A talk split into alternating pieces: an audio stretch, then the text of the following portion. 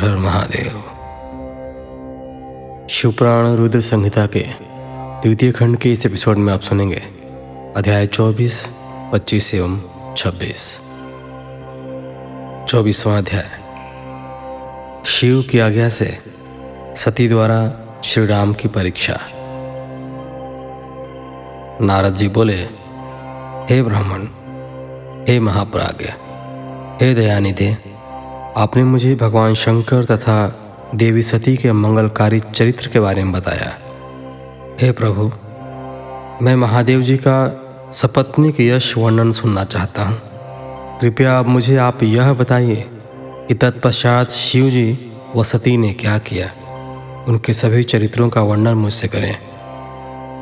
ब्रह्मा जी ने कहा, मुने, एक बार की बात है कि सती जी को अपने पति का वियोग प्राप्त हुआ।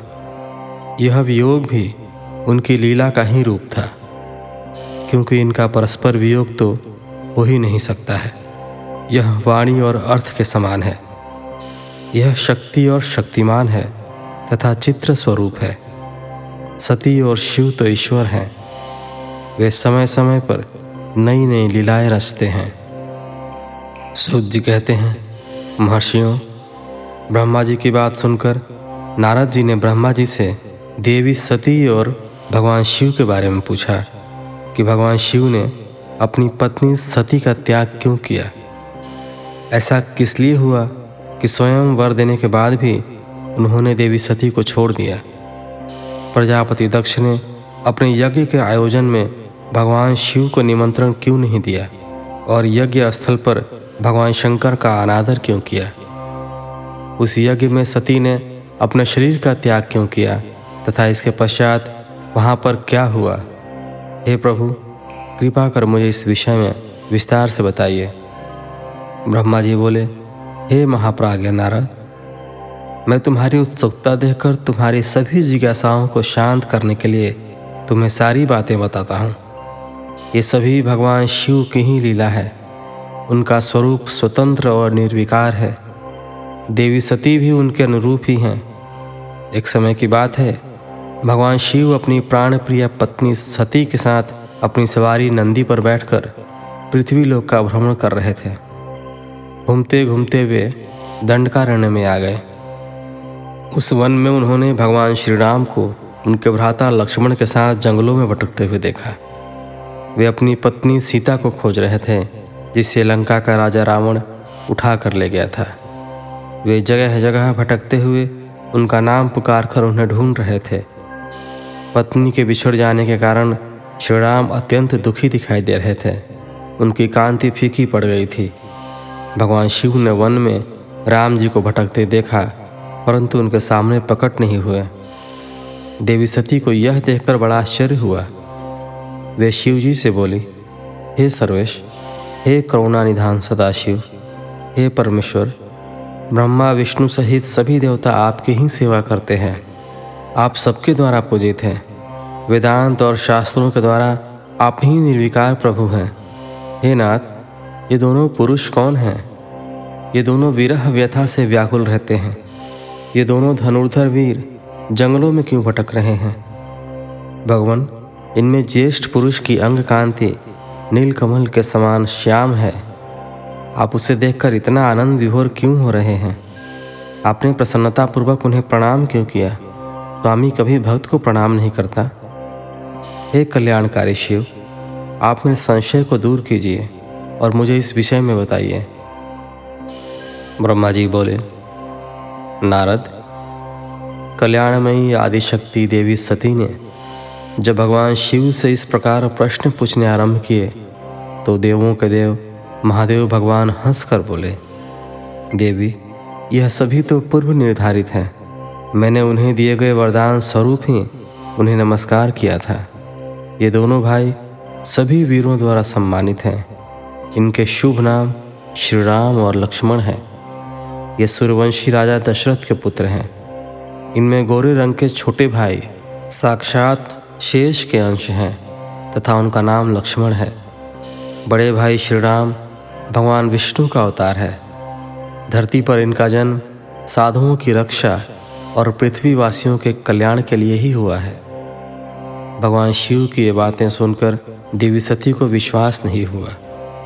ऐसा विभ्रम भगवान शिव की माया के कारण ही हुआ था।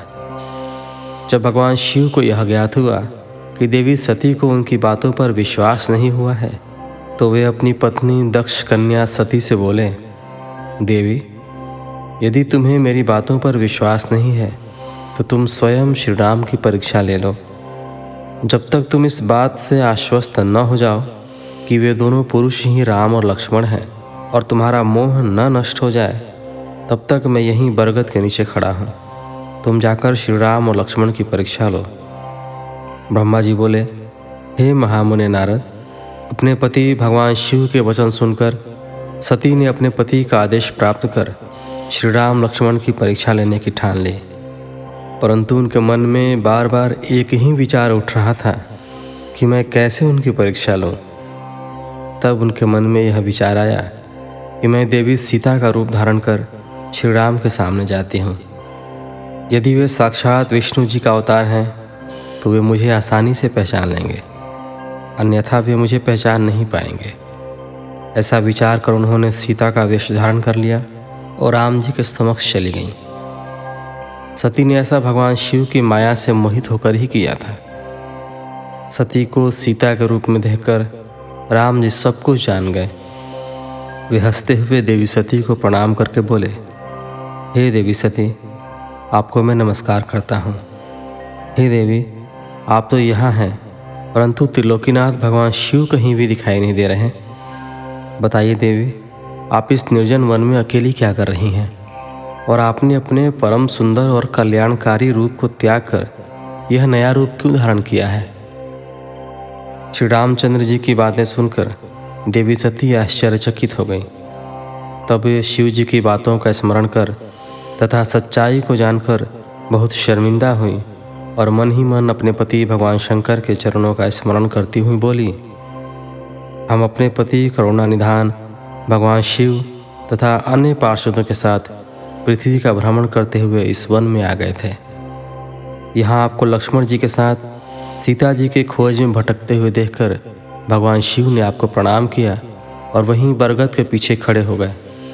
आपको वहाँ देख भगवान शिव आनंदित होकर आपकी महिमा का गान करने लगे। वे आपके दर्शनों से आनंद विभोर हो गए। मेरे द्वारा इस विषय में पूछने पर जब उन्होंने मुझे बताया कि आप श्री विष्णु के अवतार हैं तो मुझे इस पर विश्वास ही नहीं हुआ और मैं स्वयं आपकी परीक्षा लेने यहाँ आ गई। आपके द्वारा मुझे पहचान लेने से मेरा सारा भ्रम दूर हो गया। हे श्री हरि अब मुझे आप यह बताइए कि आप भगवान शिव के भी वंदनीय कैसे हो गए? मेरे मन में यही एक संशय है। कृपया आप मुझे इस विषय में बताकर मेरे संशय को दूर कर मुझे शांति प्रदान करें। देवी सती के ऐसे वचन सुनकर श्री राम प्रसन्न होते हुए तथा अपने मन में शिवजी का स्मरण करते हुए प्रेम विभोर हो उठे। वे प्रभु शिव के चरणों का चिंतन करते हुए मन में उनके महिमा का वर्णन करने लगे। पच्चीसवां अध्याय। श्री राम का सती के संदेह को दूर करना। श्री राम बोले, हे देवी सती, प्राचीन काल की बात है। एक बार भगवान शिव ने अपने लोक में विश्वकर्मा को बुलाकर उसमें एक मनोहर गौशाला बनवाई, जो बहुत बड़ी थी। उसमें उन्होंने एक मनोहर विस्तृत भवन का भी निर्माण करवाया। उसमें एक दिव्य सिंहासन तथा एक दिव्य श्रेष्ठ छत्र भी बनवाया। यह बहुत ही अद्भुत और परम उत्तम था। तत्पश्चात उन्होंने सब ओर से इंद्र, देवगणों, सिद्धों, गंधर्वों समस्त उपदेवों तथा नाग आदि को भी शीघ्र ही उस मनोहर भवन में बुलवाया। सभी वेदों और आगामों को, पुत्रों सहित ब्रह्मा जी को, मुनियों, अप्सराओं सहित, समस्त देवियों सहित सोलह नाग कन्याओं आदि सभी को उसमें आमंत्रित किया, जो कि अनेक मांगलिक वस्तुओं के साथ वहाँ आईं। संगीतज्ञों ने वीणा, मृदंग आदि बाजे बजाकर अपूर्व संगीत का गान किया। इस प्रकार यह एक बड़ा समारोह और उत्सव था। राजाभिषेक की सारी सामग्रियाँ एकत्रित हुईं और तीर्थों के जल से भरे घड़े मंगाए गए। अनेक दिव्य सामग्रियाँ भी गणों द्वारा मंगवाई गई। फिर उच्च स्वरों में वेद मंत्रों का घोष कराया गया। हे देवी, भगवान श्री हरि विष्णु के उत्तम भक्ति से भगवान शिव सदा प्रसन्न रहते थे। उन्होंने बड़े प्रसन्न होकर श्री हरि को बैकुंठ से बुलवाया और शुभ मुहूर्त में श्रेष्ठ सिंहासन पर बैठाया। महादेव जी ने स्वयं अपने हाथों से उन्हें बहुत से आभूषण और अलंकार पहनाए। उन्होंने भगवान विष्णु के सिर पर मुकुट पहनाकर उनका अभिषेक किया। उस समय वहाँ अनेक मंगल गान गाए गए। तब भगवान शिव ने अपना सारा ऐश्वर्य, जो कि किसी के पास भी नहीं था, उन्हें प्रेम पूर्वक प्रदान किया। इसके पश्चात भगवान शंकर ने उनकी बहुत स्तुति की और जगतकर्ता ब्रह्मा जी से बोले, हे लोकेश, आज से श्री हरि विष्णु मेरे वंदनीय हुए। यह सुनकर सभी देवता स्तब्ध रह गए। तब वे पुनः बोले कि आप सहित सभी देवी देवता भगवान विष्णु को प्रणाम कर उनकी स्तुति करें तथा सभी वेद मेरे साथ साथ श्री विष्णु जी का भी वर्णन करें। श्री रामचंद्र जी बोले, हे देवी, भगवान शिव अपने भक्तों के ही अधीन हैं। वे अत्यंत दयालु और कृपा निधान हैं। वे सदा ही भक्तों के वश में रहते हैं। इसलिए भगवान विष्णु की शिव भक्ति से प्रसन्न होकर भक्त वत्सल शिव ने यह सब कुछ किया। तथा इसके उपरांत उन्होंने विष्णु जी के वाहन गरुण ध्वज को भी प्रणाम किया। तत्पश्चात सभी देवी देवताओं और ऋषि मुनियों ने भी श्रीहरि की सच्चे मन से स्तुति की। तब भगवान शिव ने विष्णु जी को बहुत से वरदान दिए तथा कहा, श्रीहरि, आप मेरी आज्ञा के अनुसार संपूर्ण लोगों के कर्ता, पालक और संहारक हो। धर्म, अर्थ और काम के दाता तथा बुरे अथवा अन्याय करने वाले, दुष्टों को दंड तथा उनका नाश करने वाले हो। आप पूरे जगत में पूजित हो तथा सभी मनुष्य सदैव आपका पूजन करें। तुम कभी भी पराजित नहीं हो गए मैं तुम्हें इच्छा की सिद्धि, लीला करने की शक्ति और सदैव स्वतंत्रता का वरदान प्रदान करता हूँ। हे हरे, जो तुमसे बैर रखेंगे, उनको अवश्य ही दंड मिलेगा। मैं तुम्हारे भक्तों को भी मोक्ष प्रदान करूँगा तथा उनके सभी कष्टों का निवारण करूँगा। तुम मेरी बाई भुजा से और ब्रह्मा जी मेरी दाई भुजा से प्रकट हुए हो। रुद्रदेव, जो साक्षात मेरा ही रूप है, मेरे ही हृदय से प्रकट हुए हैं। हे विष्णु, आप सदा सबकी रक्षा करेंगे। मेरे धाम में तुम्हारा स्थान उज्जवल एवं वैभवशाली है। वह गोलोक नाम से जाना जाएगा। तुम्हारे द्वारा धारण किए गए सभी अवतार सबके रक्षक और मेरे परम भक्त होंगे। मैं उनका दर्शन करूँगा। श्री रामचंद्र जी कहते हैं, देवी, श्रीहरि को अपना अखंड ऐश्वर्य सौंप कर भगवान शिव स्वयं कैलाश पर्वत पर रहते हुए अपने पार्षदों के साथ क्रीड़ा करते हैं। तभी भगवान लक्ष्मीपति विष्णु गोप वेश धारण करके आए और गोप गोपी तथा गौओं के स्वामी बनकर प्रसन्नतापूर्वक विचरने लगे तथा जगत की रक्षा करने लगे। वे अनेक प्रकार के अवतार ग्रहण करते हुए जगत का पालन करने लगे। वे ही भगवान शिव की आज्ञा से चार भाइयों के रूप में प्रकट हुए। अब इस समय मैं ही अवतार रूप में प्रकट होकर चार भाइयों में सबसे बड़ा राम हूँ। दूसरे भरत हैं, तीसरे लक्ष्मण हैं और चौथे भाई शत्रुघ्न हैं। मैं अपनी माता के आदेशानुसार वनवास भोगने के लिए लक्ष्मण और सीता के साथ इस वन में आया था। किसी राक्षस ने मेरी पत्नी सीता का अपहरण कर लिया है और मैं यहाँ वहाँ भटकता हुआ अपनी पत्नी को ही ढूंढ रहा हूँ। सौभाग्यवश मुझे आपके दर्शन हो गए। अब निश्चय ही मुझे मेरे कार्य में सफलता मिलेगी। हे माता, आप मुझ पर कृपा दृष्टि करें और मुझे यह वरदान दें कि मैं उस पापी राक्षस को मारकर अपनी पत्नी सीता को उसके चंगुल से मुक्त करा सकूँ। मेरा यह महान सौभाग्य है कि मुझे आपके दर्शन प्राप्त हुए। मैं धन्य हो गया। इस प्रकार देवी के अनेक प्रकार से स्तुति करके श्री राम जी ने उन्हें अनेकों बार प्रणाम किया। श्री राम की बातें सुनकर सती मन ही मन बहुत प्रसन्न हुई और भक्त वत्सल भगवान शिव की स्तुति एवं चिंतन करने लगी। अपनी भूल पर उन्हें लज्जा आ रही थी। वे उदास मन से शिव जी के पास चल दी। वे रास्ते में सोच रही थीं कि मैंने अपने पति महादेव जी की बात न मानकर बहुत बुरा किया और श्री राम जी के प्रति भी बुरे विचार अपने मन में लाई अब मैं भगवान शिव को क्या उत्तर दूँगी? उन्हें अपनी करनी पर बहुत पश्चाताप हो रहा था। वे शिव जी के समीप गईं और चुपचाप खड़ी हो गईं। सती को इस प्रकार चुपचाप और दुखी देखकर भगवान शंकर ने पूछा, देवी, आपने श्री राम की परीक्षा किस प्रकार ली? यह प्रश्न सुनकर देवी सती चुपचाप सिर झुकाकर खड़ी हो गई। उन्होंने शिवजी को कोई उत्तर नहीं दिया।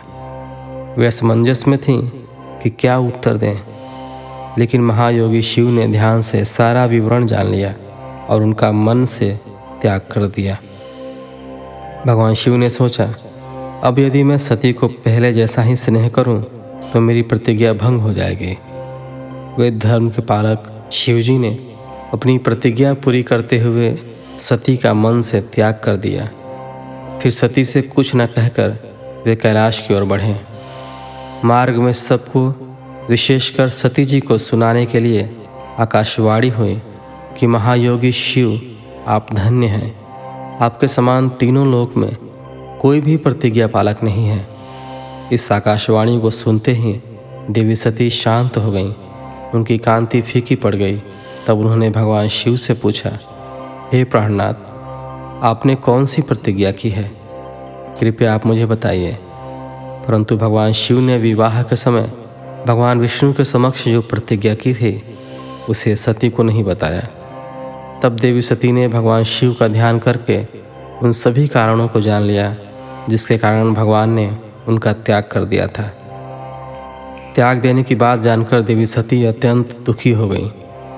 दुख बढ़ने के कारण उनकी आँखों में आँसू आ गए और वह सिसकने लगी। उनके मनोभावों को समझकर और देवी सती की ऐसी हालत देखकर भगवान शिव ने अपनी प्रतिज्ञा की बात उनके सामने नहीं कही। तब सती का मन बहलाने के लिए शिव जी उन्हें अनेकानेक कथाएँ सुनाते हुए कैलाश की ओर चल दिए। कैलाश पर पहुंचकर शिवजी अपने स्थान पर बैठकर समाधि लगाकर ध्यान करने लगे। सती ने दुखी मन से अपने धाम में रहना शुरू कर दिया। भगवान शिव को समाधि में बैठे बहुत समय बीत गया। तत्पश्चात शिवजी ने अपनी समाधि तोड़ी। जब देवी सती को पता चला तो वे तुरंत शिवजी के पास दौड़ी चली आईं। वहाँ आकर उन्होंने शिवजी के चरणों में प्रणाम किया। भगवान शिव ने उन्हें अपने सम्मुख आसन दिया और उन्हें प्रेम पूर्वक बहुत सी कथाएँ सुनाई। इससे देवी सती का शोक दूर हो गया, परंतु शिवजी ने अपनी प्रतिज्ञा नहीं तोड़ी। हे नारद, ऋषि, मुनि आदि सभी शिव और सती के इन कथाओं को उनके लीला का ही रूप मानते हैं, क्योंकि वे तो साक्षात परमेश्वर हैं, एक दूसरे के पूरक हैं। भला उनमें वियोग कैसे संभव हो सकता है? सती और शिव, वाणी और अर्थ की भांति एक दूसरे से मिले हुए हैं। उनमें वियोग होना असंभव है। उनकी इच्छाओं और लीलाओं से ही उनमें वियोग हो सकता है। छब्बीसवां अध्याय। दक्ष का भगवान शिव को शाप देना। ब्रह्मा जी बोले, हे नारद पूर्व काल में समस्त महात्मा और ऋषि प्रयाग में इकट्ठा हुए। वहाँ पर उन्होंने एक बहुत विशाल यज्ञ का आयोजन किया था। उस यज्ञ में देवर्षि, देवता, ऋषि, मुनि, साधु संत, सिद्धगण तथा ब्रह्म का साक्षात्कार करने वाले महान ज्ञानी पधारे, जिसमें मैं स्वयं अपने महातेजस्वी निगमों, आगमों सहित परिवार को लेकर वहाँ पहुँचा। वहाँ बहुत बड़ा उत्सव हो रहा था।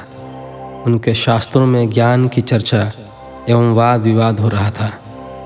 उस यज्ञ में त्रिलोकीनाथ भगवान शिव भी देवी सती और अपने गणों सहित पधारे थे। भगवान शिव को वहाँ आया देख मैंने सभी देवताओं ऋषि मुनियों ने उन्हें झुककर भक्ति भाव से प्रणाम किया तथा अनेक प्रकार से उनकी स्तुति की। शिव जी की आज्ञा पाकर सभी ने अपना आसन ग्रहण कर लिया। इसी समय प्रजापति दक्ष भी वहाँ आ पहुँचे। वे बड़े ही तेजस्वी थे। प्रजापति दक्ष ने मुझे प्रणाम करके अपना आसन ग्रहण कर लिया। वे ब्रह्मांड के अधिपति थे। इसी कारण उन्हें अपने पद का घमंड हो गया था। उनके मन में अहंकार ने घर कर लिया था।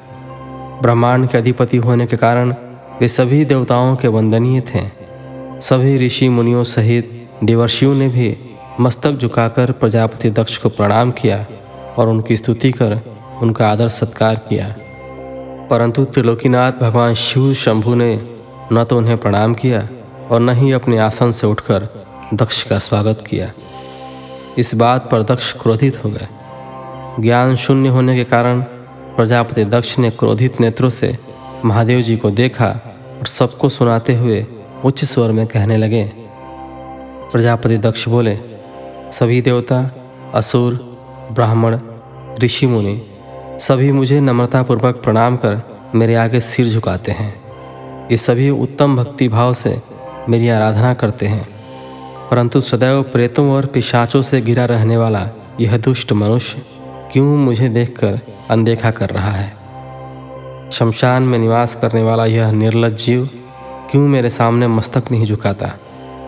भूतों पिशाचों का साथ करने के कारण क्या यह शास्त्रों की विधि भी भूल गया है? इसने नीति के मार्ग को भी कलंकित किया है। इसके साथ रहने वाले या इसकी बातों का अनुसरण करने वाले मनुष्य, पाखंडी दुष्ट और पाप का आचरण करने वाले होते हैं। वे ब्राह्मणों की बुराई करते हैं तथा स्त्रियों के प्रति आकर्षित होते हैं। यह रुद्र चारों वर्णों से पृथक और कुरूप है, इसलिए इस पावन यज्ञ से इसे बहिष्कृत कर दिया जाए। यह उत्तम कुल और जन्म से हीन है, अतः इसे यज्ञ में भाग न लेने दिया जाए। पुत्र, क्रोध से विवेक समाप्त हो जाता है। दक्ष ने शिव के लिए अपशब्द कहते समय उसके परिणाम पर तनिक भी विचार नहीं किया। अहंकार के कारण वह शिव के स्वरूप को भूल गया। वह यह भी भूल गया कि आदि शक्ति ने जिसका तप द्वारा वर्ण किया है, वह कोई साधारण मनुष्य, ऋषि या देव नहीं है। ब्रह्मा जी बोले, हे नारद, दक्ष की ये बातें सुनकर भृगु आदि बहुत से महर्षि रुद्रदेव को दुष्ट मानकर उनकी निंदा करने लगे। ये बातें सुनकर नंदी को बुरा लगा। उनका क्रोध बढ़ने लगा और वे दक्ष को शाप देते हुए बोले, कि हे महामूढ़, दुष्ट बुद्धि दक्ष, तू मेरे स्वामी देवाधिदेव महेश्वर को यज्ञ से निकालने वाला कौन होता है, जिनके स्मरण मात्र से यज्ञ सफल हो जाते हैं और तीर्थ पवित्र हो जाते हैं तो उन महादेव जी को कैसे शाप दे सकता है? मेरे स्वामी निर्दोष हैं और तूने अपने स्वार्थ के सिद्धि के लिए उन्हें शाप दिया है और उनका मज़ाक उड़ाया है। जिन सदाशिव ने इस जगत की सृष्टि की, इसका पालन किया और जो इसका संहार करते हैं तो उन्हीं महेश्वर को शाप देता है। नंदी के ऐसे वचनों को सुनकर प्रजापति दक्ष के क्रोध की कोई सीमा न रही। वे आग बबूला हो गए और नंदी समेत सभी रुद्रगणों को शाप देते हुए बोले, अरे दुष्ट रुद्रगणों, मैं तुम्हें शाप देता हूँ कि तुम सब वेदों से बहिष्कृत हो जाओ। तुम वैदिक मार्ग से भटक जाओ और सभी ज्ञानी मनुष्य तुम्हारा त्याग कर दें। तुम शिष्ट आचरण न करो और पाखंडी हो जाओ। सिर पर जटा, शरीर पर भस्म एवं हड्डियों के आभूषण धारण कर मद्यपान करो। जब दक्ष ने शिवजी के प्रिय पार्षदों को इस प्रकार शाप दे दिया तो नंदी बहुत क्रुद्ध हो गए। नंदी भगवान शिव के प्रिय पार्षद हैं। वे बड़े गर्व से दक्ष को उत्तर देते हुए बोले, नंदीश्वर ने कहा हे दुर्बुद्धि दक्ष, तुझे शिव तत्व का ज्ञान नहीं है। तूने अहंकार में शिवगणों को शाप दे दिया है। तेरे कहने पर भीखु आदि ब्राह्मणों ने भी अभिमान के कारण भगवान शिव का मज़ाक उड़ाया है। अतः मैं भगवान शिव के तेज के प्रभाव से तुझे शाप देता हूँ कि तुझ जैसे अहंकारी मनुष्य, जो सिर्फ़ कर्मों के फल को देखते हैं वेदवाद में फंस कर रह जाएँगे। उनका वेद तत्व ज्ञान शून्य हो जाएगा। वे सदैव मोह माया में ही लिप्त रहेंगे। वे पुरुषार्थ विहीन होंगे और स्वर्ग को ही महत्व देंगे। वे क्रोधी व लोभी होंगे। वे सदा ही दान लेने में लगे रहेंगे। हे दक्ष, जो भी भगवान शिव को सामान्य देवता समझकर उनका अनादर करेगा, वह सदैव के लिए तत्व ज्ञान से विमुख हो जाएगा। वह आत्मज्ञान को भूलकर पशु के समान हो जाएगा तथा यह दक्ष जो कि कर्मों से भ्रष्ट हो चुका है, इसका मुख बकरे के समान हो जाएगा। इस प्रकार बहुत गुस्से से भरे नंदी ने जब दक्ष और ब्राह्मणों को शाप दिया तो वहाँ बहुत शोर मच गया। भगवान शिव मधुर वाणी में नंदी को समझाने लगे कि वे शांत हो जाएँ। प्रभु शिव बोले, नंदी, तुम तो परम ज्ञानी हो। तुम्हें क्रोध नहीं करना चाहिए। तुमने बिना कुछ जाने और समझे ही दक्ष तथा समस्त ब्राह्मण कुल को शाप दे दिया है। सच्चाई तो यह है कि मुझे कोई भी शाप छू ही नहीं सकता है। इसलिए तुम्हें अपने क्रोध पर नियंत्रण रखना चाहिए था। किसी की बुद्धि कितनी ही दूषित क्यों न हो, वह कभी वेदों को शाप नहीं दे सकता। नंदी, तुम तो सिद्धों को भी तत्व ज्ञान का उपदेश देने वाले हो। तुम तो जानते हो कि मैं ही यज्ञ हूँ, मैं ही यज्ञ कर्म हूँ। यज्ञ की आत्मा मैं हूँ। यज्ञ प्रायण, यजमान भी मैं हूँ। फिर मैं कैसे यज्ञ से बहिष्कृत हो सकता हूँ? तुमने व्यर्थ ही ब्राह्मणों को शाप दे दिया है। ब्रह्मा जी बोले, नारद, जब भगवान शिव ने अनेक प्रकार से नंदी को समझाया तो उनका क्रोध शांत हो गया। तब शिवजी अपने अन्य गणों व पार्षदों के साथ अपने निवास स्थान कैलाश पर्वत पर चले गए।